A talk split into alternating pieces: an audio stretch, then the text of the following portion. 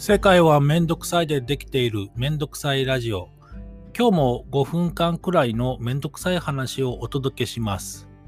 今日のめんどくさい話のテーマは苦手。苦手。得意とか苦手。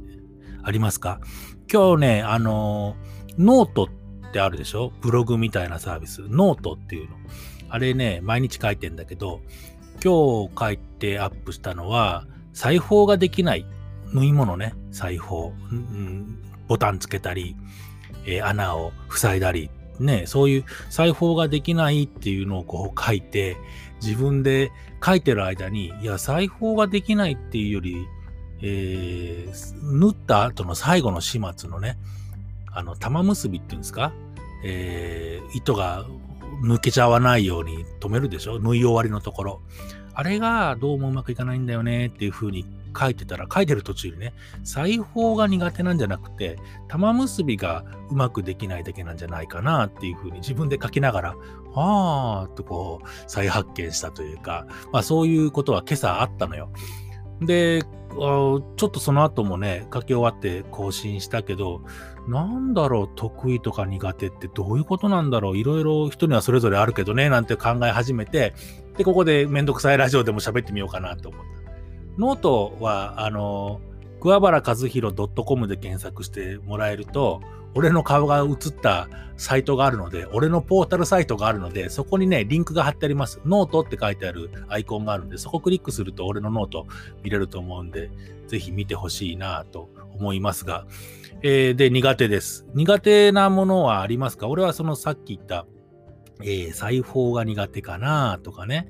あとは、コツコツコツコツ、こう、間違えずに計算をしていくような、そういう作業が苦手ですね。一つところにじっとしていて、えー、だからオフィスワークの中でも Excel にひたすらこう数字を入力していくとかね。そういうのが苦手ですね。あとはね、どんなものが苦手かな。食べ物で言ったらね、漬物と 漬物と梅干しが苦手ですね。梅干しというか、うん、赤しそが苦手ね。そんなんあります。えー、皆さんどうですか？苦手とか。まあ、食べ物のね、好き嫌いはさておき、その動作、その、俺で言うと裁縫、縫い物が苦手とか、あるいは、えー、コツコツとその数字を Excel にひたすら入力し続けるような作業が苦手とか、そういう動作のようなもの、得て増えてっていうのかな。うんああいうのは実際何を指すのかなと。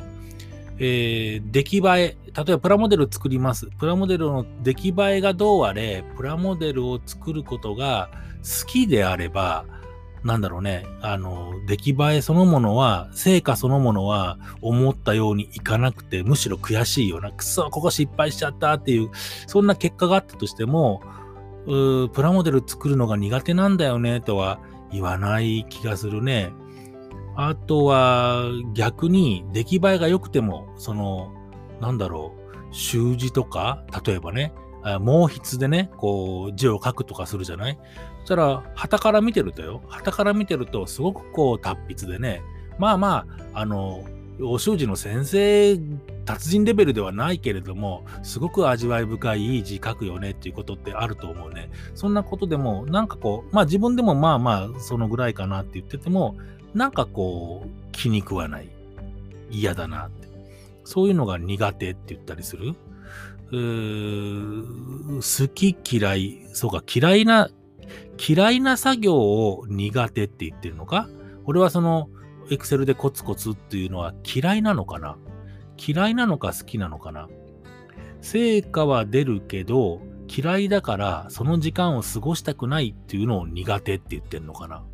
あるいは、うまいことをやるためには時間も惜しまず、その時間も特に苦にはならないんだけど、どうしてもうまくできない。例えば俺、昔ね、お給料計算、給与計算とか仕事でやってたんだけど、毎回よ、あの、恥ずか、もう過去の話なんで、で、恥ずかしいけど言っちゃうけど、毎回間違えるんよ。どっかしら。何回チェックしても。ああいうのは苦手って思ってるね。俺、思ってる。嫌だから苦手になるのか。どう、どうですか？皆さん自分の苦手なものについて考えるのは嫌な時間かもしれないけれども、苦手なもの。反対にね、得意っていうのはいつ得意になったんだろうとかね、なんで得意だと思ってんだろうっていう、そういうこと、苦手なのか得意なのかを一旦さておき、なぜ自分はそれを苦手と考えるのか、得意と考えるのかっていうことちょっと考えてみたくなりました。今日もめんどくさいですね。また次回、めんどくさいラジオお届けします。お楽しみに。ありがとうございます。